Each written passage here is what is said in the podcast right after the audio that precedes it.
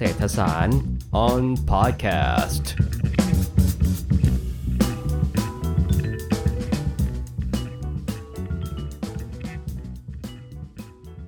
สถานการณ์โควิด -19 เนี่ยในบ้านเราในวันที่อัดตอนนี้นะครับอ่อคือวันที่ 7 สิงหานะครับ คนติดเชื้อใหม่ในในในวันนี้นะครับมากกว่า 20,000 คนนะครับ คนตายก็มากกว่า 200 คนนะครับ เรียกได้ว่าสถานการณ์เนี่ย อยู่ในขั้นที่เรียกว่าวิกฤตเลยทีเดียว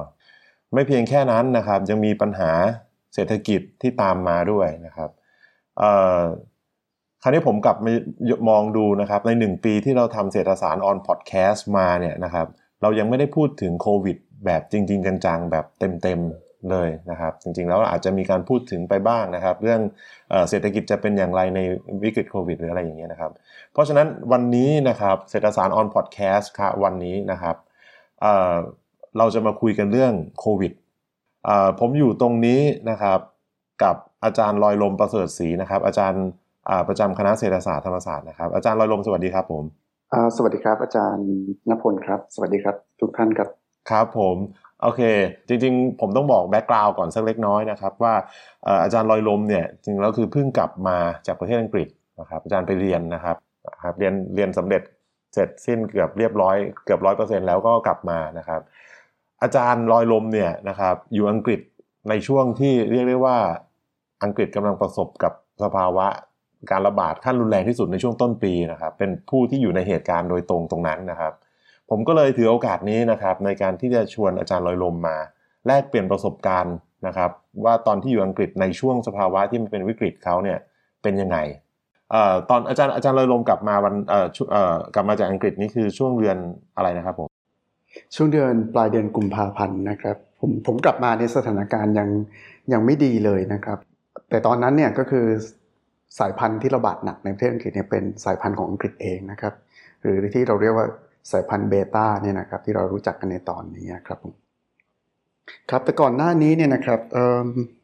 เราอยู่ตั้งแต่ตอนที่สถานการณ์การระบาดมันมันใกล้เคียงกันระหว่างอังกฤษกับไทยคือก่อน คือช่วงแรก ๆ ของการระบาดนะครับ ช่วงนั้นเนี่ยตัวเลขการติดเชื้ออยู่ที่ประมาณช่วงต้นเนี่ยนะครับที่ที่การระบาดในอังกฤษเนี่ยออพอมีข่าวการระบาดจากที่ที่จีนเนี่ยนะครับ ตอนที่อังกฤษตอนนั้นเนี่ยเขาเริ่มออกมาตรการในทันทีนะครับ แต่ว่ามาตรการของเขาเนี่ยจะเป็นถ้าเราพูดในภาษาเศรษฐศาสตร์เราเรียกว่ามาตรการนัดนะครับนัดก็คือการแนะนำหรือการไกด์หรือการชี้แนะแนวทางในการปฏิบัติตัวเพื่อรับมือกับโรคนะครับตัวอย่างของมาตรการนัดนะครับในในการปรับพฤติกรรมของมนุษย์ก็อย่างเช่นว่าการออกแคมเปญโฆษณาให้เราล้างมือเป็นประจำนะครับ 20 วินาที มีมาตรการรักษาระยะห่างทางสังคมนะครับมีป้ายเตือนตามบนรถบัสนะครับ มีป้ายเตือนหน้าห้องน้ำนะครับ ว่าเราจะต้องล้างมือเป็นประจำนะครับมีป้ายเตือนตามตามถนนหนทางนะครับ ว่าเวลาเดินสวนกันหรืออะไรอย่างนี้นะครับ เราเราจะต้องรักษาระยะห่างอันนี้คือช่วงแรกที่เขารับมือนะครับ อันนี้ก็คือเมื่อตั้งแต่ตอนตั้งแต่ไปเมื่อต้น ต้นปีที่แล้วเลยใช่ไหมครับผมใช่ครับตั้งแต่ต้นปีที่แล้วครับ แล้วทีนี้ท่านผู้ฟังทุกท่านก็อาจจะได้ยินว่าในการรับมือในในในรูปแบบต่อมาของเขาเนี่ยเขาเริ่มพูดถึงการการการใช้ภูมิคุ้มกันหมู่ หรือเราเรียกว่า herd immunity เนี่ยนะครับ อันนี้คือสเตจต่อมาของการรับมือของเขา ทีนี้ทางอังกฤษเขาก็เชื่อว่า ถ้าเราสามารถที่จะชิลหรือปกป้องคนที่เป็นกลุ่มเสี่ยง 20% ก็อย่างเช่นกลุ่มคนชรา กลุ่มคนที่มีโรคประจำตัว ที่มีโอกาสเสี่ยงต่อการเสียชีวิตเนี่ยนะครับก็ปกป้องไว้ แต่คนที่ไม่เสี่ยงคือกลุ่มคนวัยทำงานหรือเด็กเนี่ยนะครับ ก็ให้เขาใช้ชีวิตปกติ คือก็ปล่อยให้โรคมันให้ติดเชื้อไปจนกระทั่งเกิดภูมิคุ้มกันหมู่ให้ให้ถึงร้อยละหกสิบของประชากรเนี่ยนะครับ ก็จะมีภูมิคุ้มกันโดยธรรมชาติของมันเอง เขาปรากฏว่าเออนำเสนอไอเดียนี้มาได้ไม่นานก็ถูกต่อต้านโดยนักวิทยาศาสตร์นะครับ ลงชื่อว่ามันเป็นความเสี่ยงจนเกินไป ไม่ควรที่จะใช้มาตรการแบบนี้ แต่ถึงอย่างไรก็แล้วแต่นะครับ ก็หลังจากนั้นเนี่ยอังกฤษก็เอาไม่อยู่นะครับ จนกระทั่งเขาต้องใช้มาตรการที่รุนแรงขึ้นก็คือประกาศล็อกดาวน์ครั้งที่1เดือนมีนาคมปีที่แล้วเนี่ยนะครับมาตรการหลักๆ ที่เขาใช้ในการล็อกดาวน์ล็อกล็อกดาวน์ของเขานะครับคือการ ยังอนุญาตให้ออกจากบ้านได้บ้างนะครับ ไปออกกำลังกายสวนสาธารณะเขาไม่เคยปิดนะครับ แต่ว่าเออเป็นเอออย่างเช่นเออสนามเด็กเล่นนะครับปิดอะไรอย่างเงี้ยนะครับ แล้วก็ร้านอาหารร้านรวงต่างๆนี่ปิดหมดนะครับห้างสรรพสินค้าปิด โรงหนังโรงละครกิจกรรมสันทนาการอื่นๆนะครับที่ไม่ค่อยจำเป็นเนี่ยเขาปิดหมดเลยนะครับอนุญาตให้ออกจากบ้านได้สองครั้ง การเดินทางข้าม ข้ามเมืองเนี่ยไม่สามารถทำได้อะไรอย่างนี้เป็นต้นนะครับนั่นคืออันนี้คือการมาตรการล็อกดาวน์ของเขาครับผมเอ๊ะแล้วตอนนั้นนี่เอ่อคนที่อยู่ในอังกฤษ ถ้าเกิดว่าเขาปิดตลาดปิดห้างสรรพสินค้า ปิดซูเปอร์มาร์เก็ตอย่างเงี้ยเราซื้อกับข้าวยังไงอะครับผมเออถ้าเป็นซูเปอร์มาร์เก็ตเขาไม่ปิดครับผม แล้วก็เอ่อถ้าเป็นร้านอาหารให้ take away ได้ปกตินะครับ แต่ร้านอาหารบนบนห้างสรรพสินค้าเนี่ยก็คือเอ่อ ห้างส่วนใหญ่เนี่ยเขาจะมีแผนกซูเปอร์มาร์เก็ตของเขาเองเขาก็เปิดนะครับ แล้วก็เขาก็ปรับตัวกันไปนะครับ แต่ซูเปอร์มาร์เก็ตเนี่ยเขาจะเขาจะเปิด ตอนผมย้อนกลับไปอีกนิดนึงนะครับ ช่วงแรกเนี่ยคืออังกฤษจะค่อนข้างยึดตามข้อแนะนำของ WHO นะครับ ก็คือเขาจะยังไม่บังคับการสวมหน้ากากด้วยซ้ำไป การสวมหน้ากากเนี่ยบังคับในช่วงหลังนะครับ ก็คือเขาเขาจะเขาจะบังคับสวมหน้ากากก็คือตอนที่เราไปเข้าซูเปอร์มาร์เก็ต นะครับ แล้วก็ตอนที่เราขึ้นรถโดยโดยสารประจำทางสาธารณะอะไรอย่างเงี้ยนะครับ เราจะใส่สวมหน้ากากทีนี้พฤติกรรมของคนอังกฤษทั่วไปเนี่ยเขาเขาไม่ใส่ ถ้าเกิดว่าเขาไปไปเดินออกไปออกไปเดินตามสวนสาธารณะ หรือออกไปวิ่งออกไปออกกำลังกายเนี่ยเขาเขาเขาไม่ค่อยเขาไม่ค่อยสตริกกับการใส่หน้ากากเท่าไหร่นะครับจะแตกต่างจากบ้านเราพอสมควร แต่สิ่งหนึ่งที่ผมเห็นแล้ว อันนี้คือคือผมอยู่บ้านนอกของอังกฤษหน่อยนะครับ ก็คืออยู่เมืองนอริช เออสิ่งหนึ่งที่ผมเห็นแล้ว มันค่อนข้างมันค่อนข้างดีก็คือว่าคนเขาจะค่อนข้างให้เกียรติแล้วก็จะไอมาตรการที่ดีของเขาที่เขาทำได้จริง ๆ ก็คือมาตรการการเว้นระยะห่างคนเขาเวลาเดินสวนกันอะไรเขาจะเขาจะมีเขาจะมีแกลบอยู่พอสมควรเลยอันนี้ค่อนข้างดีนะครับ ทีนี้มันเหมือนกับว่าเขาคุมอยู่ด้วยซ้ำไปนะครับ ตอนแรกหลังจากเดือนมีนาคมของปีที่แล้วเนี่ยเอ่อเดือนกว่าๆเนี่ยเหมือนกับนายกเขาก็บอกว่าสถานการณ์มันเราได้ผ่านจุดพีคมาแล้ว ก็เริ่มผ่อนคลายให้ร้านอาหารมาเปิดได้อะไรได้นะครับ แต่มันมีบางพื้นที่ที่มันระบาดเขาก็ใช้วิธีการล็อกดาวน์เป็นบางพื้นที่ไปนะครับเขามีนโยบายคล้าย ๆ กับเราในในตอนหลังเราอาจจะลอกเขาหรือเปล่าไม่แน่ใจอย่างเช่น นโยบายคนละครึ่งของเขาเนี่ยนะครับ เวลาเขาก็คือแนะเอ่อเหมือนกับสนับสนุนให้คนออกไปทานอาหาร เพราะว่าที่ผ่านมาร้านอาหารมันปิดแล้วเขาได้รับผลกระทบค่อนข้างเยอะ ทีนี้ก็อยากจะกลับมาอุดหนุนร้านอาหารก็ ใช้วิธีว่าเราเข้าไปร้านอาหารก็จ่ายเงิน 50เอ่อจ่ายเงินแค่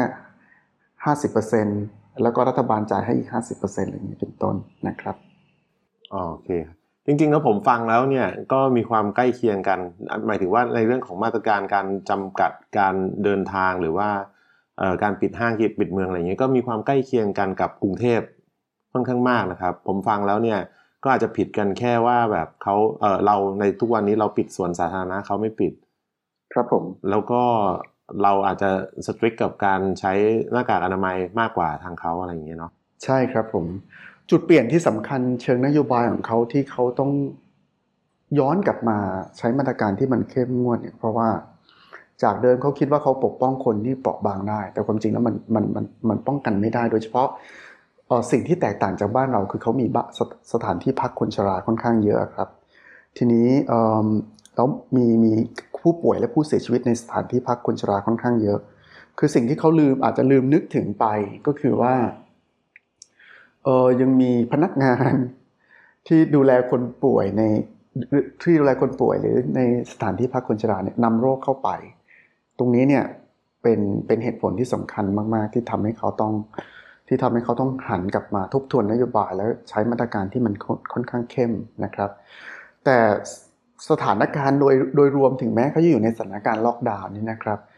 มันไม่ได้เครียดเหมือนเหมือนบ้านเรานะครับ แล้วก็สภาพคล้ายๆกับว่า การร่วมไม้ร่วมมือของคน การที่คนประชาชนของเขาเอ่อวิพากษ์วิจารณ์รัฐบาลหรืออะไรเงี้ยมันมันดูเบาบางกว่าบ้านเราค่อนข้างเยอะอืมเออผมว่าเหตุผลหนึ่งของเขาคือว่า มันมีมาตรการที่เขา support จากภาครัฐเข้ามาเนี่ยมันทำให้คนเนี่ยไม่ได้เดือดร้อนมากจนเกินไปนักนะครับอืมแล้วก็คนมีความหวัง มันไม่เหมือนมันค่อนข้างต่างจากบ้านเรา อันนี้อันนี้เราน่าจะเข้าใจกันดี คือคนมันเริ่มมีความหวังว่าเออวัคซีนมันจะมาแน่ๆนะครับวัคซีนมันจะมาแน่ ๆ แล้วก็ในระหว่างที่เขาเขาไม่ได้ทับไปทำงานอย่างเช่นพนักงานทั่วไปนี่นะครับ ในระหว่างที่เขาหยุดหรือล็อกดาวน์เนี่ยนะครับเขาจ่ายเงินให้เรา 70%นะครับ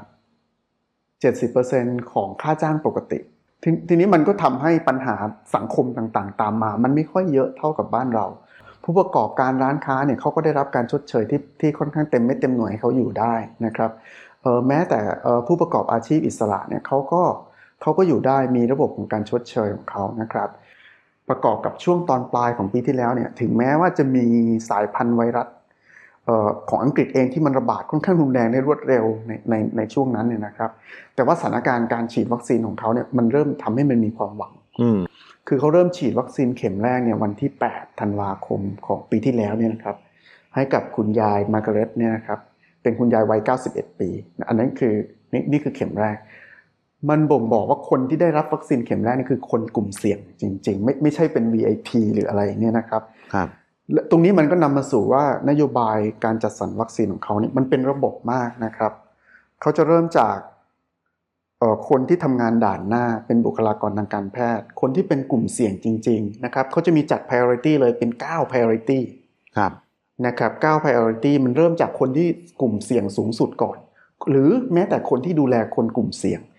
อย่างเช่นเออในสถานที่พักคนชราเนี่ยจะได้ฉีดแล้วก็พนักงานที่ทำงาน ไม่ว่าจะอยู่ใน อยู่ในเลเวลไหนของการทำงานเนี่ยเขาได้รับวัคซีนหมดนะครับครับแล้ววัคซีนที่เขาใช้เนี่ยเอ่อจะเป็น 3 ตัวนะครับ ก็คือวัคซีน a s t r a z เซ e c a นะครับ อันนี้คือเป็นของอังกฤษเอง แล้วก็ mRNA วัคซีนซึ่งเอ่อของเขาก็มีทั้ง 2 ตัวคือเป็น Moderna กับ Pfizer เนี่ยนะครับครับเอ่อวิธีการหาวัคซีนของเขานี่ก็น่าสนใจในแง่ที่ว่า 1 คือเขาให้ทุนสนับสนุนตั้งแต่ บริษัทที่มี potential ตั้งแต่แรกเลยครับนะครับ รวมถึงมหาลัยหรือหน่วยอะยังยังมีอีกหลายตัวที่ต่อคิว ต่อคิวที่กำลังอยู่ในขั้นตอนของการวิจัยนะครับ คือเขาให้ทุนไปเลยสองคือเขาให้แหล่งในการทดลอง เพราะว่าอังกฤษก็เป็นประเทศที่ระบาดหนักอาจจะมีข้อตกลงอะไรบางอย่างว่า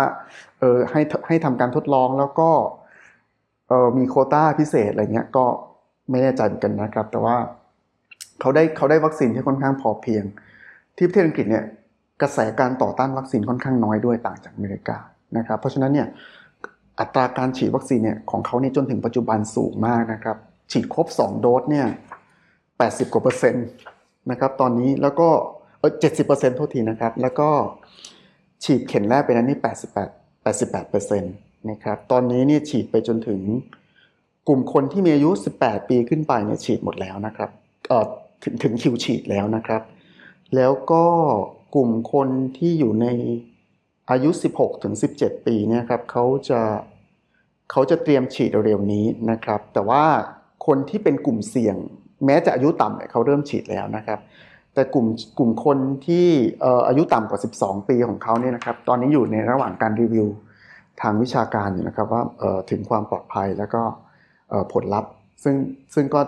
น่าจะเตรียมเตรียมมาในเร็วๆนี้ แต่ในขณะเดียวกันถ้าเกิดว่ามีประชาชนคนใดคนหนึ่ง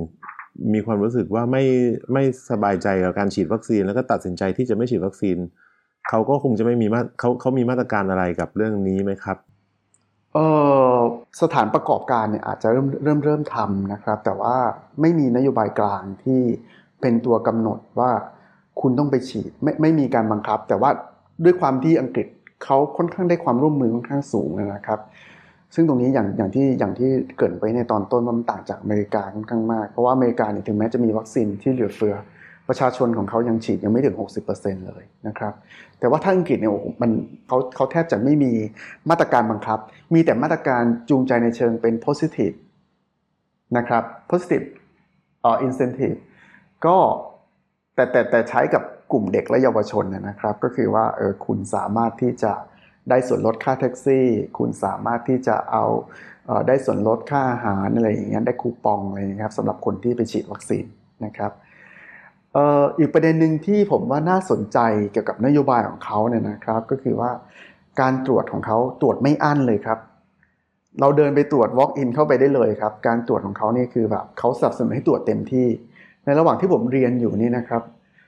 คืออีเมลมาแจ้งเตือนอยู่เรื่อยๆเลยว่าเออคุณมาตรวจหน่อยไหมอะไรอย่างเงี้ยครับมาตรวจมาตรวจหมายถึงตรวจคือโคตรวจโควิดใช่ไหมตรวจโควิดครับคือไปตรวจได้ทันที อันนี้คือไม่ไม่ไม่ใช่เออคือเหมือนกับว่าสนับสนุนอย่างเต็มที่เลยสำหรับการตรวจ คือไม่อั้นเลย เพราะฉะนั้นเนี่ยตัวเลขของการตรวจของเขาในแต่ละวันมันถึง นับนับจนถึงปัจจุบันเนี่ยเกิน8 0 0แสนส่วนช่วงพิกๆนี่ก็คือเกินล้านคนต่อวัน นี่คือการตรวจของเขา อันนี้เป็นที่มาของของสถานการณ์ในปัจจุบันเนี่ยนะครับที่เขาตอนนี้คืออังกฤษปลดล็อกดาวน์แล้วนะครับเขาปลดล็อกดาวน์ตั้งแต่วันที่ 19 กรกฎาคม ช่วงที่เขาปลดล็อกดาวน์เนี่ยตัวเลขการติดเชื้อต่อวันของเขาเนี่ยอยู่ที่ประมาณ 5-6หมื่นคนต่อวันอยู่นะครับ แต่ว่ามันมีคำถามที่น่าสนใจว่าทำไมเขาถึงกล้าปลดล็อกดาวน์ใช่ไหมครับหนึ่งก็คือว่า ตัวเลขของการเข้าแอดมิดเข้าโรงพยาบาลกับตัวเลขของการเสียชีวิตเนี่ยมันไม่ได้เป็นไปตามตัวเลขของออจำนวนผู้ติดเชื้อ อาจจะเป็นเหตุผลนี้นะครับทำให้เขาทีมนักนักวิทยาศาสตร์เขาค่อนข้างมั่นใจว่ามันมันจะสามารถที่จะผ่อนคลายสถานการณ์ได้ ตอนนี้คือที่อังกฤษนี่คือออทุกคนมามาหาลัยแล้ว ทุกคนไปโรงเรียนแล้ว เปิดเทอมนี้ก็คือไปได้ปกติแล้วนะครับ แล้วก็ ผับบาร์หรืออะไรเนี่ยเปิดปกติแล้วนะครับ ตอนนี้คือคือล็อกปลดล็อกดาวน์ทุกอย่างแล้วนะครับ ทีนี้ตั้งแต่วันที่ 19 เป็นต้นมาเนี่ยก็มีกลุ่มนักวิทยาศาสตร์เขาค่อนข้างกังวลเหมือนกันว่า เอ๊ะมันเสี่ยงไปหรือเปล่า มันผิดจริผิดจริยธรรมหรือเปล่ามันเหมือนกับเป็น social experiment ขนาดใหญ่ เพราะว่ามันเหมือนกับเอาคนมาทดลองกับนโยบายอะไรอย่างเงี้ยแต่ว่า เสียงวิพากษ์วิจารณ์นั้นมันก็ค่อนข้างเบาบางลง เพราะว่าตอนนี้มันเหมือนกับว่าเทรนด์ของการติดเชื้อเนี่ยมันต่ำลงมา ตอนนี้เนี่ยคนติดเชื้อประจำวันมันประมาณสามหมื่นนะครับ ตัวเลขการเสียชีวิตมันหลัก มันหลักหลักสิบไม่ถึงร้อยไม่ถึงร้อยใช่ครับ แล้วก็ตัวเลขของการแอดแอดมิดเข้าโรงพยาบาลมันก็ประมาณ 800 กว่าคน ซึ่งมันก็ต่ำกว่าพันซึ่งมันเป็นขนาดของผู้ป่วยที่เขา มีศักยภาพรองรับได้นะครับ เพราะฉะนั้นนี่ก็เลยเขาก็เลยค่อนข้างค่อนข้างวางใจสำหรับคอบอลอังกฤษเองเนี่ยก็คือเขาก็เปิดโอกาสให้เข้าสนามได้สำหรับฤดูกาลที่จะมาถึงเนี่ยนะครับ จริง ๆ แล้วตอนยูโรแม้แต่ยูโรนัดนัดชิงใช่ไหมใช่ไหมครับชุดนัดท้ใช่ครับายๆอย่านัดงเงี้นัยดรองกับนัดชิงครับคือนัดจะมาจะมาแข่งกันที่อังกฤษ ครับผมครับนัดท้ายๆที่แข่งกันที่อังกฤษก็แบบประชาเอ่อแฟนบอลที่เข้าไปชม ก็ไม่ได้ใส่หน้ากากแล้วนะก็ดูแบบแต่ก็คือสถานการณ์ตอนนี้คือเราพูดณจุดนี้นะครับสถานการณ์ต่อไปเราเราไม่ทราบว่าจะเกิดอะไรขึ้น เพราะว่าเหมือนกับโลกมันวิมันวิวัฒน์ของมันตลอดเวลานะครับ คือสิ่งที่เขาทำในอังกฤษตอนนี้อาจจะอาจจะไม่ถูกต้องในอนาคตก็ได้ เพราะอังกฤษก็ปรับเปลี่ยนนโยบายมาตลอดครับอันนี้ก็คือสิ่งที่มันเกิดขึ้นในในประเทศอังกฤษที่ผมพอจะเล่าได้ครับผมครับผมครับ จริงๆแล้วอยากจะรู้อีกเรื่องหนึ่งนะครับครับผมเอ่อคือเอ่อเอ่อนายกรัฐมนตรีอังกฤษนะครับ คุณบริสจอนสันเนี่ยเขาติดเขาติดโควิดด้วยนะใช่ครับ ผมสงสัยว่าแบบการที่เขาติดโควิดนะครับ มันมี Impact อะไรกับเอ่อสังคมไหมครับ อย่างเช่น เรื่องแบบประชาชนจะต้องระวังตัวเพิ่มมากขึ้น หรือว่ามีมาตรการใดที่มันเข้มงวดเข่งครัดเพิ่มมากขึ้นอะไรอย่างเงี้ยหรือเปล่าครับ ถ้าผมเรียนตามตรงนะครับ คนอังกฤษหวาดกลัว ถ้าถ้าวัดเป็นเลเวลของความหวาดกลัวต่อต่อโรคนี้เนี่ยนะครับ ผมเชื่อว่าคนอังกฤษหวาดกลัวน้อยกว่ามากครับ คนไม่กลัวเลย แต่ว่าถ้ามีมาตรการบังคับอะไรเขาทำตามนะครับ อันนี้ก็เป็นข้อดีของเขา แต่ว่าถ้าไม่บังคับเขาก็ไม่ทำนะครับ แล้วก็เขาไม่หวาดกลัวเลยนะครับ คือไปสวนสาธารณะนี่ก็คือเล่นเต็มที่เลยครับ แล้วก็คนก็อยู่กันเต็มเลยนะครับ คือเราเข้าไปสวนสาธารณะเนี่ย คนก็ยังใช้ชีวิตแทบจะปกตินะครับ ยกเว้นจะมีตำรวจมาไล่ว่า เอ้ย คุณรวมกลุ่มกันเกิน 6 คนแล้วนะ อะไรอย่างเงี้ยครับ มีข่าวการจัดปาร์ตี้บ่อยๆ อะไรอย่างเงี้ยนะครับ ซึ่งคนอังกฤษมันเขาแสดงให้เห็นว่าเขาเขาไม่ได้กลัว ไม่ได้หวาดกลัว ถึงแม้นายกจะติดอะไรเนี่ยนะครับเขาก็ไม่กลัว แต่สิ่งหนึ่งที่ที่ผมว่ามันมีอีกตัวเลขหนึ่งที่น่าสนใจของเขานะนะครับ คือว่า ก็คือตัวเลขการติดติด ฉีดวัคซีนแต่ว่ายังเสียชีวิตอยู่นะครับ อันนี้น่าสนใจเหมือนกัน คือเขามีเขามีระบบการเก็บข้อมูลตรงนี้ค่อนข้างดีครับ เพราะฉะนั้นเนี่ยสิ่งที่ผมพูดมาเนี่ยเข้าไปหาข้อมูลได้ง่ายมาก ผมใช้เวลาไม่กี่ ชั่วโมงก็ได้ข้อมูลมาหมด คือเขามีตัวเลขว่าเออตั้งแต่คนฉีดวัคซีนมาเนี่ยที่เสียชีวิตแล้วฉีดครบ 2 โดสเนี่ยแค่ 25 คนเองนะครับเขาฉีดไปเป็นหลายหลายหลายสิบล้านคนแล้วนะครับ ก็คือเขาเขาฉีดไปเกิน5คืน40 กว่าล้านคนแล้วเนี่ยนะครับ นั่นแสดงให้เห็นอย่างหนึ่งว่ามันมันสอดคล้องกับตัวเลขของการการเสียชีวิตโดยทั่วไปกับตัวเลขของการเข้าแอดมิดว่า วัคซีนที่เขาฉีดเนี่ยมันค่อนข้างได้ผลดีพอสมควรนะครับ ในในในในนัดจุดนี้ที่เราพูดกันเนี่ยนะครับ ก็ยังไม่รู้เหมือนกันว่า ต่อไปมันจะยังมันจะยังดีต่อไหมเพราะว่ามันยังมันเริ่มมีการระบาดของสายพันธุ์อื่นๆอย่างเช่นสายพันธุ์แลมด้าเข้ามา เราก็ไม่รู้มันจะเป็นยังไง แต่ที่ผ่านมาเนี่ยเออมันมันบ่งบอกว่าวัคซีนที่มีอยู่มันมันสามารถรับมือกับสายพันธุ์ที่แล้วมานะครับ สามารถพูดได้อย่างนี้ว่า สามารถรับมือได้ดีพอสมควรครับผมพี่พอจะทราบเรื่องแบบสัดส่วนของวัคซีนที่เขากระจายไหมครับ พวกคือเราพูดกันถึงวัคซีน 3 ตัวใช่ไหมซึ่งประกอบไปด้วยโมเดอร์นา ไฟเซอร์แล้วก็แอสตราเซเนกานะครับ พอจะบอกคร่าวๆได้ไหมว่าแบบอันไหนเขาจะเขาเขาเขาเขาฉีดอันไหนให้กับคนกลุ่มไหนอย่างนี้ใช่ไหมครับ ใช่ครับ แล้วก็แบบเขาใช้อันไหนเยอะกว่ากันอะไรอย่างเงี้ยอ๋อถ้าสัดส่วนจริงๆเนี่ยมันมันไม่มีตัวเลขอย่างนั้นนะครับ แต่ว่าในช่วงแรกนะครับที่เขาเขาเขาจะรับรองวัคซีนไฟเซอร์ก่อน เพราะฉะนั้นวัคซีนไฟเซอร์เขาก็จะฉีดให้กับตาม priority ของคนเลยครับ priority ที่ 1 2 3 ใครได้ใครได้ลำดับก่อน คนกลุ่มเขาเขาจะไล่อย่างนี้ครับ คนกลุ่มที่อยู่ใน care home คนกลุ่มที่ทำงานเป็น front liner แล้วก็มาไล่มาที่ 80 ปี 75 ปี 70 ปี 65 ปี อะไรอย่างเงี้ยครับเขาจะไล่ต่ำลงมาเรื่อย60 ปี 55 ปี 50 ปี จนกระทั่งถึงคิว พอหลังจากที่เขารับรองแอสตราเซเนกาเสร็จ หลังจากที่เขารับรองโมเดอร์นาเสร็จครับ เขาเขาจัด category ในการฉีดใหม่ครับ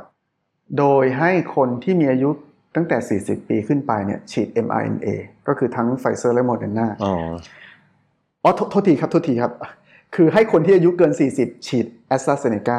สำหรับคนแก่ใช่ครับ ฉีดแอสตราเซเนกาคนที่อายุต่ำกว่า 40 ปีนะครับเพราะว่าให้ฉีด mRNA เหตุผลที่สำคัญเพราะว่า แอสตราเซเนกาเนี่ยพอฉีดคนที่อายุต่ำกว่า 40 ปีเนี่ยมันมีโอกาสที่จะแพ้เยอะกว่า เราก็สังเกตได้จากบ้านเราเหมือนกัน คือคนที่อายุต่ำกว่า 40 เวลาไปฉีดวัยรุ่นหนุ่มสาวที่เขาไปฉีดกันเนี่ยเขาจะเห็นเราเห็นตามโซเชียลมีเดียว่าเขาจะบอกว่าเออเขาค่อนข้างแพ้ค่อนข้างเยอะนะครับทีนี้เขาก็เลยจัด mRNA ไว้ mRNA วัคซีนเนี่ยนะครับฉีดให้สำหรับคนที่อายุต่ำกว่า 40 ตอนนี้โปรโตคอลในการฉีดวัคซีนเขาเป็นอย่างนี้เขามีโปรโตคอลไว้เลยนะครับ ว่าฉีดโมเดอร์นาเป็นยังไง ฉีด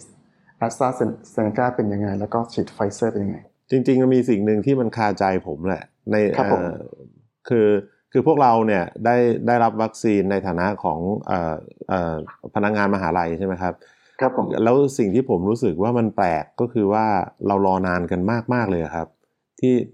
ช่วงระหว่างเข็มที่หนึ่งกับเข็มที่สองนะครับ เราฉีดแอสตราเซเนกาใช่ไหมแต่ว่าช่วงช่วงที่เรารอมันนานมากๆเลยครับ คือคำถามผมก็คือพี่พอทราบไหมว่าที่อังกฤษเนี่ยคนที่ฉีดแอสตราซีนิกาเนี่ยเขาให้เว้นจากเข็มที่หนึ่งถึงเข็มที่สองเนี่ย ประมาณกี่อาทิตย์นะครับผมอ๋อมันเป็นเราต้องแบ่งเป็น 2 ช่วงนะครับ คือช่วงแรกที่วัคซีนเนี่ยเออยังยังมาได้ไม่เยอะนะครับ ตอนแรกที่วัคซีนเข้าอังกฤษตอนช่วงเดือนธันวาเนี่ยเขาเขาได้ 8 0 0 0 0 0 โดสนะครับจากไฟเซอร์มา คือถ้าเป็นช่วงแรกของเขาเนี่ยเขาจะเว้นระยะห่างหน่อยเพื่อระดมฉีดเข็มแรกให้ได้มากที่สุดนะครับพอพอระยะพอหลังจากนั้นเนี่ยนะครับหลังจากที่เขามีวัคซีนเพียงพอแล้วตอนเนี้ยคือใครจะฉีดถ้าถึงกลุ่ม คือไปฉีดได้เลยเขามีเพียงพอแล้ว ช่วงนี้นะครับที่อังกฤษเนี่ยคือเพียงพอแล้ว เขามีพร้อมสำหรับทุกกลุ่มแล้ว แล้วก็สำหรับการบูตเข็มต่างๆเนี่ยนะครับ คือช่วงนี้เขาจะหดให้สั้นลงต่ำกว่า 12 สัปดาห์ครับเขาหดให้สั้นลงต่ำกว่า 12 สัปดาห์นะครับ8ถึง 12 สัปดาห์ตอนนี้นะครับ ก็คือจากเข็ม 1 มาเข็ม 2 8ถึง 12 สัปดาห์ ก็คือแล้วแล้วแต่ว่าเราจะจะจองไปเมื่อไหร่นะครับในในในในในแง่นี้ แต่สิ่งหนึ่งที่เอ่อที่ของเขาเหมือนกับเราคือเขา เราเราเลือกไม่ได้ แต่แต่เขาก็ไม่ค่อยโวยวายเพราะมันมีแต่ของดีถูกไหมครับ มันมีแต่ของที่มันเป็นมันผ่านมาตรฐานของเขาแล้วครับนะครับเอ่อถึงแม้จะเลือกไม่ได้ แต่ก็ไม่ได้ก็ไม่ได้มี ไม่ได้มีเสียงต่อต้านอะไรนะครับ ต่างจากตรงนี้ก็ต่างจากอเมริกานะครับอเมริกาเนี่ยสามารถเลือกได้ คุณจะเข้าไปที่บูธโมเดอร์นาคุณเข้าไปที่บูธไฟเซอร์คุณเข้าไปที่บูธแอสตราเซเนกาแต่ของอังกฤษเนี่ยคือ ก็อย่างที่ผมเรียนไว้ในตอนต้นว่าเขากลุ่มไหนได้รับวัคซีนอะไรเขาจะก็จะตาม ตามนั้นนะครับ โอเคสำหรับวันนี้นะครับเอ่อเศรษฐศาสตร์ on podcast นะครับก็ต้องขอบคุณอาจารย์ลอยลมประเสริฐศรีมากนะครับ ที่มาให้ความรู้แล้วก็แชร์ประสบการณ์กับพวกเรานะครับ อาจารย์ขอบคุณมากครับผมครับขอบขอบคุณมากครับยินดีมากครับ สวัสดีครับผมครับ สวัสดีครับ แล้วก็ผมฝากเอ่อผู้ฟังนะครับ ติดตามเศรษฐศาสตร์ on podcast ของพวกเราในตอนถัดไปด้วยนะครับผมขอบคุณมากครับ